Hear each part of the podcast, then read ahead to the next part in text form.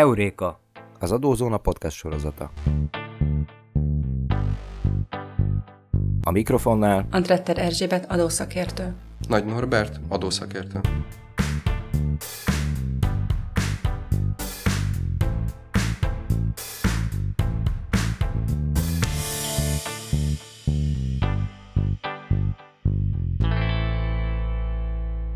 Szeretettel köszöntöm a hallgatókat. A jelen podcastnak a témája a leasing ügyletek adózása lesz. A leasing ügyletek adózása egy olyan terület, amelynek a szabályozása ugyan nem változott a közelmúltban, de mégis érdemes róla újra és újra beszélni, azért, mert a leasing nagyon sok vállalkozásnak az életében jelen van. Ennek alapvetően az lehet az oka, hogy a leasing az mondjuk az eszközvásárláshoz képest nagyon gyakran kedvező finanszírozási struktúrát jelent, ugyanis különösen a nagy eszköz, nagy értékű eszköz megvásárlás, akkor nem kell sem működő tőkét lekötni a vállalkozásnak, sem nagyobb összegű hitelt felvenni, hogyha egyébként leasing konstrukcióban is meg tudja szerezni a vállalkozásához szükséges eszközt. A leasing, mint pénzügyi eszköz nagyon sokféle formában megjelenhet. Alapvetően két formája van, a pénzügyi leasing és az operatív leasing. A pénzügyi leasingen belül pedig megkülönböztetünk nyílt végű és zárt végű pénzügyi leasinget. Ez az elmélet, tehát hogy itt gyakorlatilag meg tudunk állapítani ilyen tiszta kategóriákat, viszont a gyakorlatban a leasing szerződések nagyon sokfélék vannak, amelyek különböző ö, sajátosságokat hordoznak magukban, és sokszor nehéz megítélni, hogy, hogy tulajdonképpen még valójában milyen is ez a leasing szerződés, pedig ennek nem csak elméleti jelentősége van, ugyanis, amit majd a későbbiekben látni fogjuk, a különböző leasing típusoknak más az elszámolása, más az elfelkezelése, más szabályok kapcsolódnak hozzá, és az átminősítés kockázata is fennállhat adott esetben, esetben, ami súlyos büntetésekkel is járat, hogyha valaki nem megfelelően állapította meg a leasingnek a kategóriáját, illetve az annak az tartozó adókezelést. Én is köszöntöm a hallgatókat. Igen, itt a, a nyílt végű pénzügyi leasing során én azt gondolom, hogy merülnek fel talán legkomolyabb kérdések, akár az áfa tekintetében, de természetesen ugyanúgy a, az ártvégű pénzügyi leasingnél a számvitel és az ehhez kapcsolódó jogszabályokat érdemes tisztán látni, még mielőtt magát az üzletet, a leasing szerződést aláírja az ügyfél. Sok esetben a leasing szerződések nem tartalmazzák, vagy csak elnyaltan tartalmazzák azokat a fontos tényezőket, ami alapján ténylegesen ki lehet erről mondani, hogy ez valójában melyik típus alá esik, és ahogy te is említetted, itt nagyon-nagyon hangsúlyos, hogy az egyes leasing ügyleteket az adott törvények során milyen kategóriába tudjuk besorolni, hiszen nem mindegy, hogy egy alapvetően értékesítésről, termékértékesítésről beszélünk, vagy egyfajta szolgáltatásnyújtásról, vagy egyfajta béleti konstrukcióhoz, itt ugye akár a tartós béleti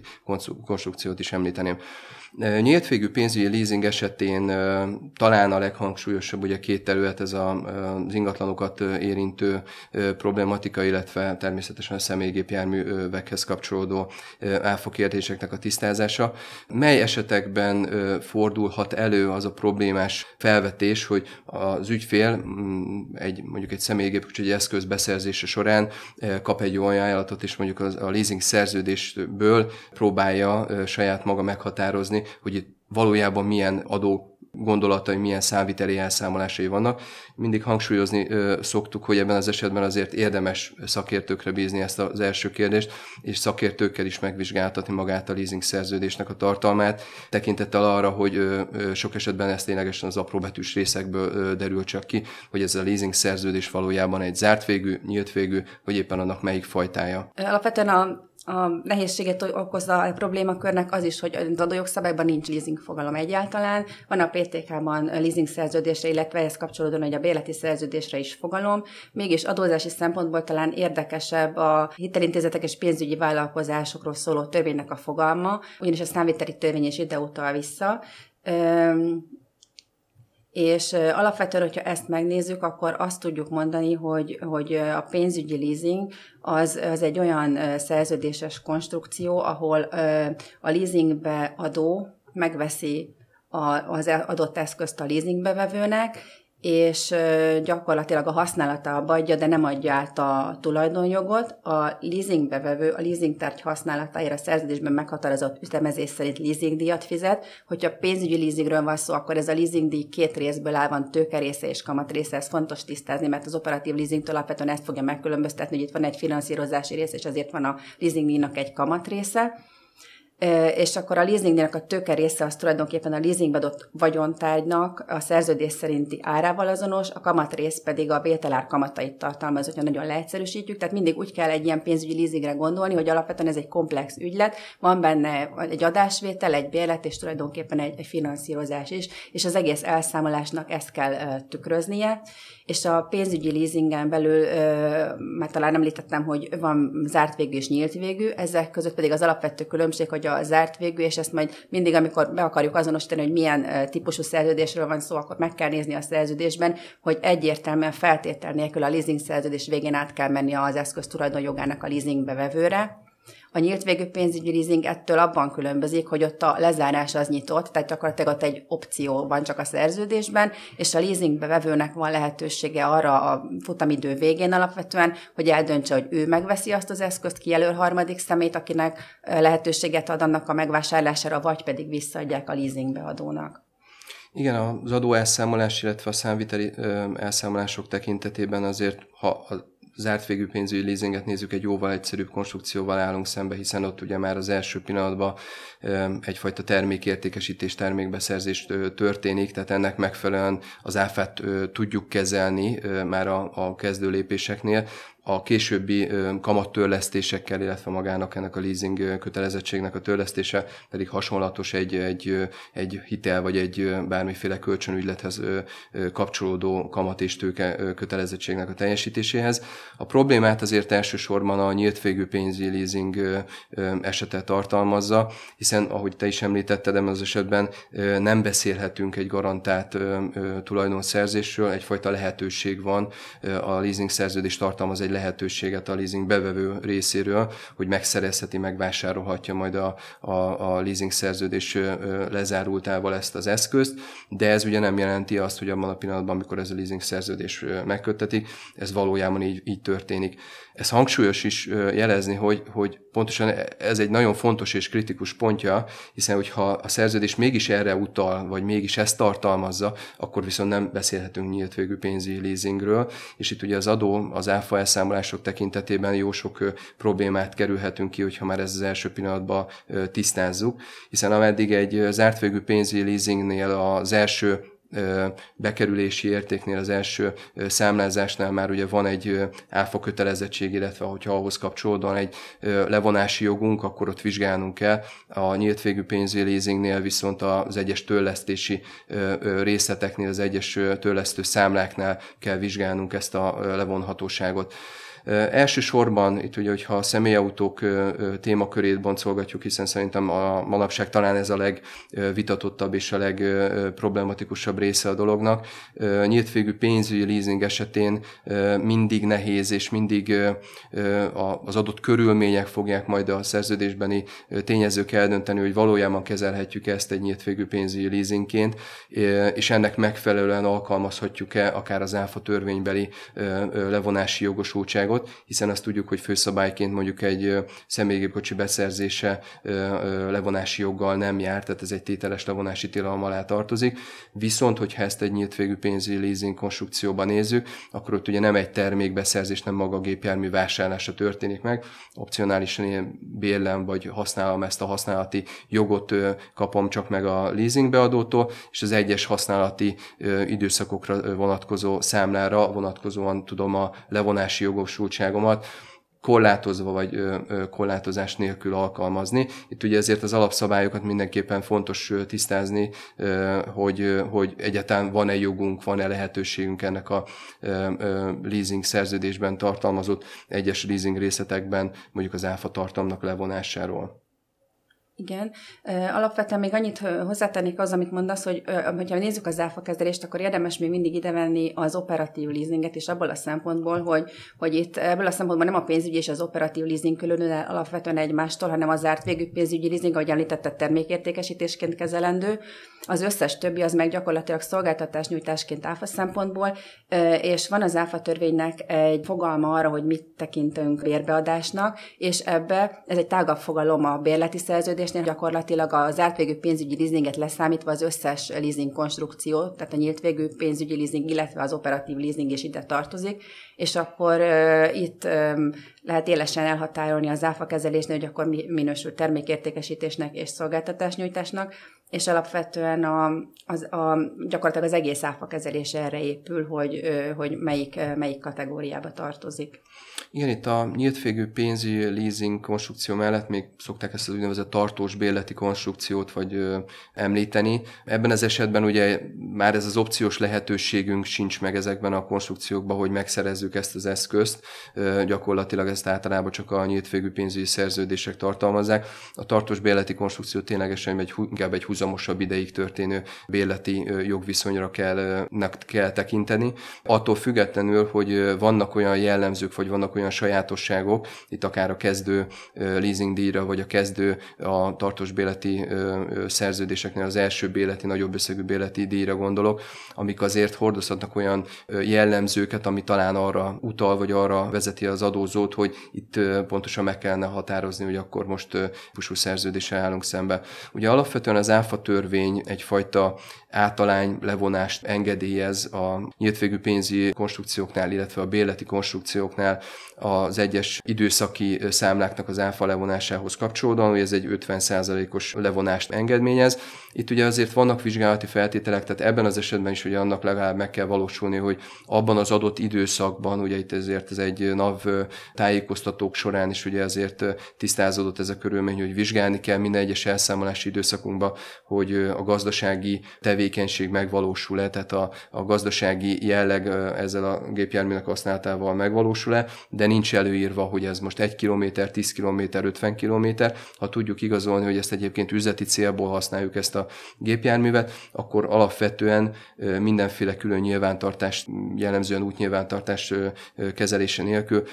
az 50%-os levonási jogosultságunkkal élhetünk. Az ÁFA az törvény biztosít ezen felül magasabb levonási lehetőséget is, ez viszont már kizárólag abban az esetben, hogyha tudjuk igazolni, hogy az az üzleti célú futás teljesítmény hogy alakult azban az adott időszaki elszámolásban. Tehát ha kapunk egy, egy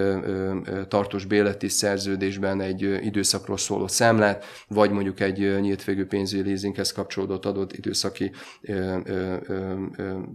leasinget tartalmazó számlát, akkor mindig vizsgálnunk kell, hogy abban az adott hónapban, abban az adott időszakban volt-e gazdasági tevékenység, üzleti tevékenység, és a levonási jogunkkal hogyan is milyen formában kívánunk élni. A leasingnél is igaz az az alapelv, hogy az adóköteles gazdasági tevékenység céljára használt eszközöknél, a beszerzéseknél vonható le az áfa. Tehát amit említettél, ez az 50%-os általány, ez a személygépkocsiknál is van az esetben kérdés, hogyha van magánhasználat és van üzleti használat is, mert elméletileg, hogyha teljesen csak üzleti használat van, akkor levonható az áfa, míg ha egyáltalán nincs, akkor egyáltalán nem vonható le. Tulajdonképpen ez az 50%-os szabály a kettő között lévőkre egy nagyon jó lehetőség, és tényleg tényleg ez, a, ez az általány azoknak nagyon ö, megkönnyíti az életüket, akik, akik nem akarnak bajlódni az útnyilvántartás vezetéssel, és alapvetően valószínűleg a magánhasználat jelentősebb is, tehát akkor tényleg ez egy, ez egy jó lehetőség, hogy ö, azt mondja egyébként a naptájékoztató, hogy ad a megállapítási időszakonként legalább egy-két üzleti használatot kell igazolni, illetve az még érdekes lehet, hogyha mondjuk egy rövid távú bérletről van szó, tehát mondjuk nem, nem egy hónapos, hanem egy-két hetes, akkor nyilván arra vonatkozóan legalább egy üzleti használatot igazolni kell tudni. Viszont, hogyha ez megfelelően dokumentálásra kerül, akkor, akkor alapvetően a, a leasing diaknak az áfaja 50%-ban levonható, ami mondjuk a korábbi szabályozáshoz képest egy nagyon kedvező, és azért szeretnek is élni vele, ezért gyakorlatilag népszerű a nyílt végű pénzügyi leasing konstrukció. Igen, és a gyakorlat azért az magával hozza azokat a sajátosságokat, hogy tényleg akár ez a magáhasználatnak a kimutatása, vagy amikor egy magasabb arányban kívánja mondjuk az adózó elszámolni ezt a levonási tételt, abban az esetben viszont is ténylegesen tudja igazolni úgy nyilvántartás során, hogy ez csak kizárólag üzleti célból történt a használat. Itt azért hangsúlyoznám, illetve hangsúlyoznánk, hogy azért mindenképpen arra figyelni kell, hogy mivel ez a főszabálytól egy eltérő lehetőség, azért ennek az útnyilvántartásnak a, az összes olyan az adózóval kapcsolatos dokumentumokból egyértelműen ki kell derülni. Itt ugye sok esetben előjön olyan kérdés, hogy a tankolásoknak a, a helyszíne és az útnyilvántartásban bejegyzett tételek nem biztos, hogy azt tartalmazzák, vagy azt az út, futás teljesítményt tartalmazzák. Tehát itt azért nagyon hangsúlyosan figyelni kell arra, hogy ezt az útnyilvántartást precízen és pontosan vezetni kell annak érdekében, hogy az 50%-os általánytól eltérünk. Egy másik, talán sarkalatos kérdés itt a, a nyílt végű pénzügyi leasing során a, az első talán az induló tételeknek a meghatározása, hiszen itt van egy akár egy kezdő leasing díj, illetve maga az az eszköznek az átvétele, amikor a, a nyílt végű pénzügyi leasing szerződése megkötetik, és ugye ezt az eszközt tulajdonba vagy birtokba adják. Ugyan ebben az esetben nincs egy adóköteles teljesítés, hiszen itt, ahogy beszéltük, nem történik termékértékesítés. Ennek megfelelően nem is egy áfás számba kerül kiállításra, hanem egy számviteli bizonylaton kerül ez a birtokba bizonylatolása. Tehát amikor az adózó ezt a nyílt végű pénzügyi leasing szerződéssel azt az eszközt birtokba veszi, a leasing beadó gyakorlatilag egy számviteli bizonylaton fogja ezt az ő részére átadni. Itt ugye fel sem merülhet az áfa kérdése, vagy az áfa levonása, hiszen itt ez nem egy adóköteles ügylet. Viszont a következő lépcső a kezdő, egy nagyobb kezdő leasing díjnál már mindenképpen érdekes lehet ennek a vizsgálata. Szakértők sincsenek sokszor közös állásponton, hogy ebben az esetben jogosultak vagyunk-e a teljes 100%-os áfa levonására, vagy egy vélelmezett futás teljesítmény alapján, vagy a leasing szerződésnek a futamidejéhez viszonyítva kellene vizsgálnunk azt a tételt, vagy azt a levonási jogot, ami ebben a pillanatban fennáll. Visszatérnék itt még egy kicsit oda, hogy egy fontos különbség a zárt végű pénzügyi leasing eh, és a nyílt végű pénzügyi leasing között, hogy a, a zárt végű pénzügyi leasing, tehát amikor termékértékesítés van, akkor alapvetően ez az 50%-os szabály egyáltalán nem alkalmazható, tehát itt egyáltalán nem vonható le az áfa. És ezért nagyon fontos, hogy elhatároljuk, hogy tényleg egy zárt végű vagy nyílt végű pénzügyi leasingről van szó, mert zárt végűnél, tehát akkor nincs áfa levonási jog. Igen, ezzel egyetértek. Számviteli elszámolásokban nem szeretnénk nagyon belemerülni, viszont azért akár itt a nyílt végű pénzügyi leasingnél fontos talán tisztázni egy-két fogalmat, itt ugye akár a maradványértékre gondolok, ami azért hangsúlyosan elő szokott kerülni a gyakorlatban is, hogy mi alapján határozzuk meg ezt a maradványértéket, amikor a, az eszközt birtokba veszük, és ugye a könyveinkbe kimutatjuk, hiszen a, a ennek az ügyletnek, hogy ettől függetlenül, hogy itt ugye nem történik egy termékértékesítés, számviteli bizonylat alapján nekünk ezt az eszközt használatba fogjuk venni, tehát a mi, mint leasing bevevő fogjuk kimutatni a saját könyveinkben ezt az eszközt. Ehhez kapcsolódóan ugye egy maradvány megállapítása történik, maradványértéknek a megállapítása. Itt azért praktikusan a leasing szerződésnek a kimenettelét tekintve érdemes azt figyelembe venni, hogy talán ha ugyanazt a maradványértéket alkalmazzuk, amit ugye a leasing szerződés is egyértelműen feltüntet, akkor a végén a leasing szerződés lezárásakor nem keletkezik majd eredményágon óriási különbség, hiszen itt azért lehetnek a számviteli elszámolásoknak sajátosságai, akár itt a leasing ügyleteknek a, a különféle kimeneteleinél, akár hogyha az ügylet úgy zárul le, hogy gyakorlatilag a leasing szerződés teljesül, tehát a, a, a futamidő lezárultával ugye ez az eszköz visszaadásra kerül, kerül, vagy éppen ez a, az eszköz megvételre kerül a leasing bevevő oldaláról, ami ezért hangsúlyosan egy meglehetősen komoly adókockázatot tartalmaz, illetve hát ugye a vevő kijelölési jognál is hasonló kérdéskörök merülnek fel. Praktikusan ezt azért szerintem tisztázhatjuk, hogy amennyiben ez a maradványérték a szerződésből egyértelműen kiderül, és ezért erre szerintem gyakorlat során a szerződések hangsúlyosan figyelnek is, akkor érdemes ezt a maradványértéket alkalmazni a bekerülési érték számviteli kezelésénél. Abszolút egyetértek, illetve még a maradványértékkel kapcsolatosan, amit szintén hangsúlyoznék, hogy a maradványértéknek nem szabad túl alacsonynak lennie, ugye az értékhez képest, az, ugyanis az kockázatot jelent, ugyanis ez egyébként az Európai Bírósági jogesetekből, konkrétan a Mercedes-Benz eset, amit például idehoznak, kiderül, hogy hogyha, hogyha tulajdonképpen a, a leasingbe vevőnek a leasing szerződés végén az egyetlen racionális döntése az, hogy megvegye az eszközt azért, mert ez a maradványérték már annyira alacsony, hogy mm, tényleg nem lenne racionális azt mondani, hogy ezen az áron nekem már nem kell ez az eszköz, akkor, akkor ismét előjön az átminősítési kockázat, hogy akkor zárt végű pénzügyi leasingé minősíthetik az ügyletet. Tehát ebből a szempontból is érdemes mindig a maradványértéket észszerűen meghatározni, nem jelképesen, hanem tényleg egy reális értéken, amiben, és, és praktikusan bele kell ezt írni a szerződésbe, hogy amikor a lezárásról a lezárásra kerül sor, akkor egyértelmű legyen, hogy,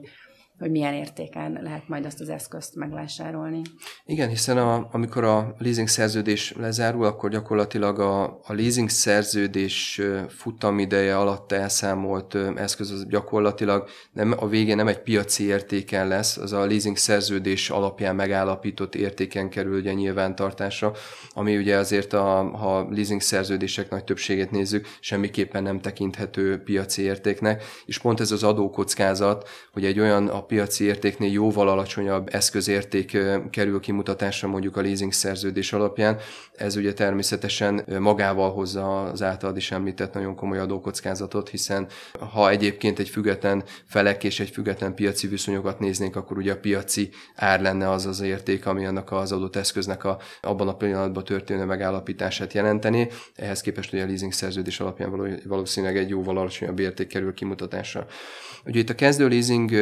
díjra visszatérve, illetve utalva, igen, azt említettük, hogy itt azért a, a magasabb áfa levonás az azért mindenképpen kockázatot jelent, de ugyanúgy természetesen a, a további leasing díjak vizsgálatakor is figyelembe kell lenni azokra a hangsúlyos tényezőkre, amiket már említettünk, hogy igazolható legyen az üzleti célú használat. Tudjuk azt mondani, hogy valójában ez a személygépkocsi nem tiszta magánhasználatra kerül, csak átadásra mondjuk egy adott munkavállalónál. Sokszor felmerül ugye a kérdés, hogy a dolgozók magánhasználatra is használhatják ezt a cégautót. Ebben az esetben mondjuk a munkába járás tekinthető-e üzleti célú alkalmazásnak, ugye nem, semmiképpen a, ezt a magánhasználatot nem tekinthetjük, tehát hogyha mondjuk itt akár egy útnyilvántartás alapján szeretnék elszámolni, akkor mondjuk ezt a gyakorlatilag munkába járási részt, mint magánhasználat kell feltüntetni, és ennek megfelelően kell ugye adban az adott időszakban az elfarányosítást, vagy az elfa levonási jogosultságunkat vizsgálni. Igen, ez a magánhasználat kérdés, ez egyébként ennek a témakörnek mindig egy, egy sarkalatos pontja, ugyanis mindenki, vagy általában a cégek szeretik ezt gyakorlatilag szinte bármit üzleti használatként feltüntetni, de alapvetően, hogyha megnézzük, akár megnézhetjük, ugyanez másik adóterület, de mondjuk a hivatali üzleti utazásnak a fogalmát, ott is egyértelműen kiveszi az eszi a törvény a, a, a munkába járást, a, az ilyen típusú költségek közül, vagy, vagy alapvetően, hogyha csak megnézzük a munkatörvénykönyvét, hogy a, az a munkavállalónak a kötelezettsége, hogy megfelelő állapotban megjelenjen a munkahelyén, tehát ebből a szempontból nézve és a, a munkában járás önmagában az nem a cégnek a, az üzleti tevékenységét szolgálja, tehát azt abszolút magánhasználatnak kell tekinteni. Vannak nagyon kivételes esetek, amikor, amikor ettől el lehet térni, megfelelő körülmények, hogyha meg teljesülnek, tehát hogyha máshogy nem megoldható, stb. Vagy hogyha például valakinek a munkavégzési helye az nem a munkahelyén van, hanem mondjuk tárgyalni jár valahova, és közelebb van a lakóhelye ahhoz, ahova mondjuk tárgyalnia kell menni, akkor már lehet erről beszélgetni, hogy akkor az már tulajdonképpen nem munkába járás, hanem... Egyfajta célszerűségből. Igen, mert ugye észszerűtlen lenne bemenni a munkahelyére, és onnan mondjuk elmenni egy üzleti tárgyalásra, tehát ilyen esetekben azért, azért van ebben rugalmasság, de alapvetően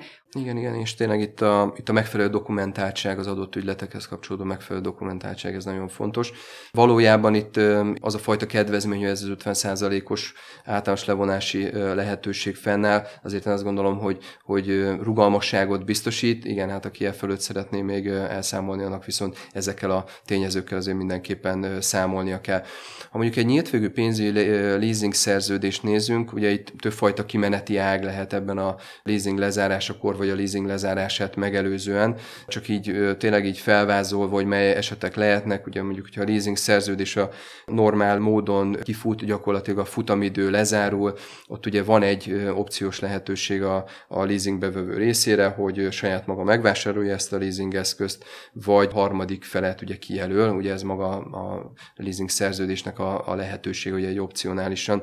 biztosít egy vevő kijelölési jogot. Ebben az esetben ugye egy számviteli elszámolás történik, hiszen a, a leasingbe adó gyakorlatilag egy számviteli helyesbítő bizonylaton visszaveszi magához ezt az eszközt, és gyakorlatilag, mint eszközértékesítés, ugye ezt követően fogja termékértékesítés az adott mondjuk gépjárművet értékesíteni, akár a korábbi leasing bevevő részére, illetve akár egy harmadik fél részére. Ugye ebben az esetben, amikor ezt a számviteli bizonylatot vizsgáljuk, ott ugyanúgy, ahogy a kezdő leasing szerződésnél elindulunk, ez sem tartalmaz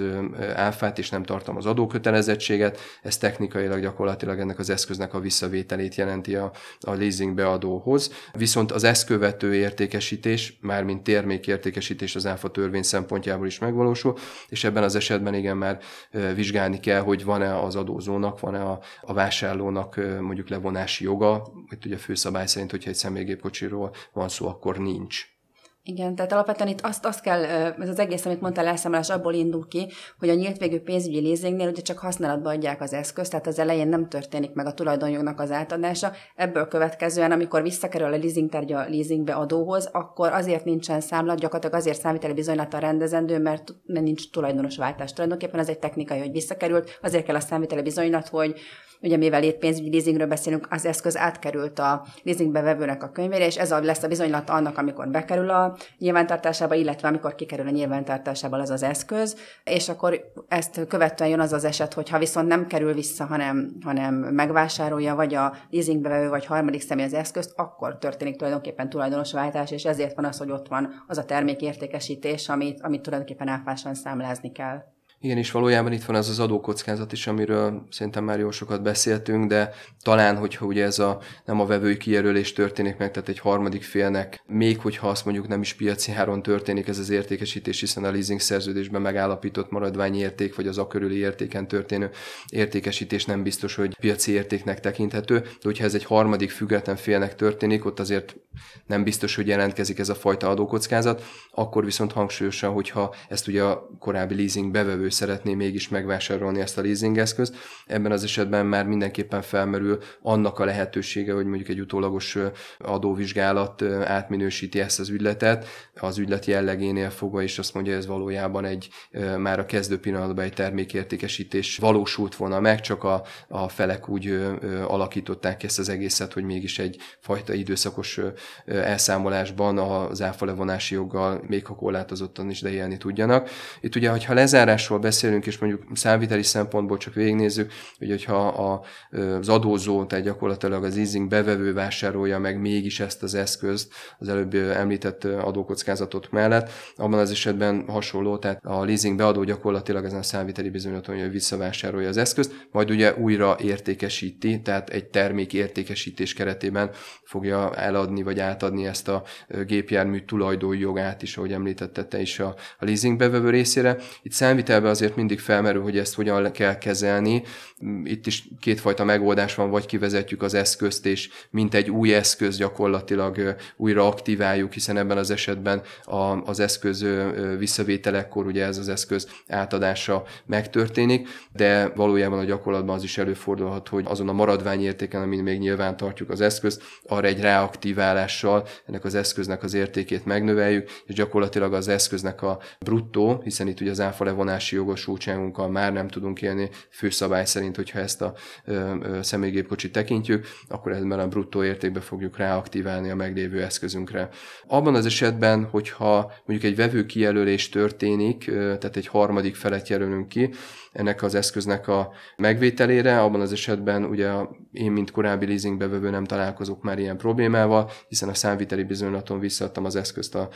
leasingbeadónak, és ezután a termékértékesítési ügylet az gyakorlatilag a leasing beadó és a harmadik fél között történik meg a már említett áfa elszámolásokkal kapcsolatban. Ja, még itt kitérnék arra is, mert ne csak a nyílt végű pénzügyi leasingről beszéljünk, hogy a zárt végű pénzügyi leasingnél a lezárás az abban különbözik, hogy ott az elején már gyakorlatilag átadtuk az eszközt, tehát itt a lezárásnak nem lesz majd különös a bizonylat, itt már nincs termékértékesítés, és ebből a szempontból az operatív leasing is ehhez hasonló, hogy ott meg gyakorlatilag csak bérbe vettük az eszközt, ott meg se volt a lehetősége annak, hogy bárki azt az eszközt utána megszerezze, és ezért itt megint nincs a lezáráshoz kapcsolódóan egy bármilyen számla, hanem gyakorlatilag az utolsó leasing kifizetésével vége az ügyletnek. Igen. Itt még a, talán a kifutás tekintve azért vannak speciális tételek, amiben én azt gondolom, hogy most ö, időhiányában is szerintem nem menjünk bele, hiszen akár a gyakorlat előhozhat olyan furcsa helyzeteket, hogy a leasing szerződés gyakorlatilag a futamidő közepén valamilyen oknál fogva megszűnik,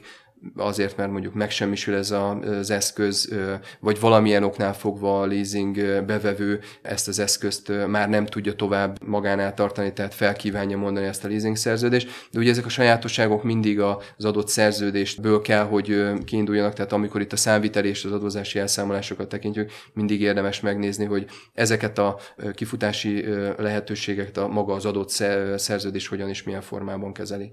Még ez annyit tennék hozzá a szerződés meghiúsulásának az eseténél, hogy pusztán csak az elszámolás szempontjából, hogyha nézzük, akkor, hogyha ez egy zárt végű pénzügyi leasing, akkor úgy kell kezelni, hogy mivel az eredeti állapot nem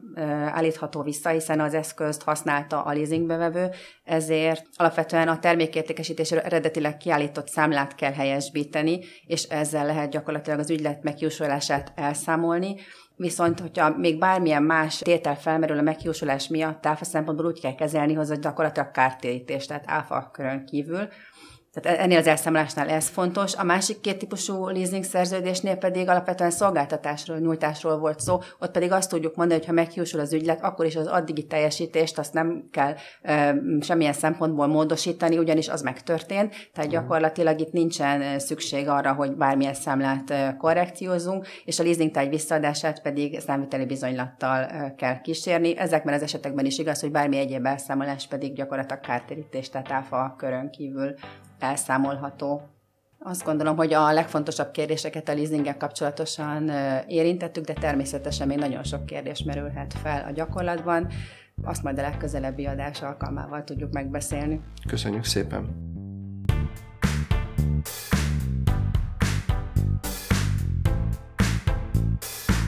adózási, számviteli, munka és cégjogi témákban tájékozódjon az adózóna.hu weboldalon.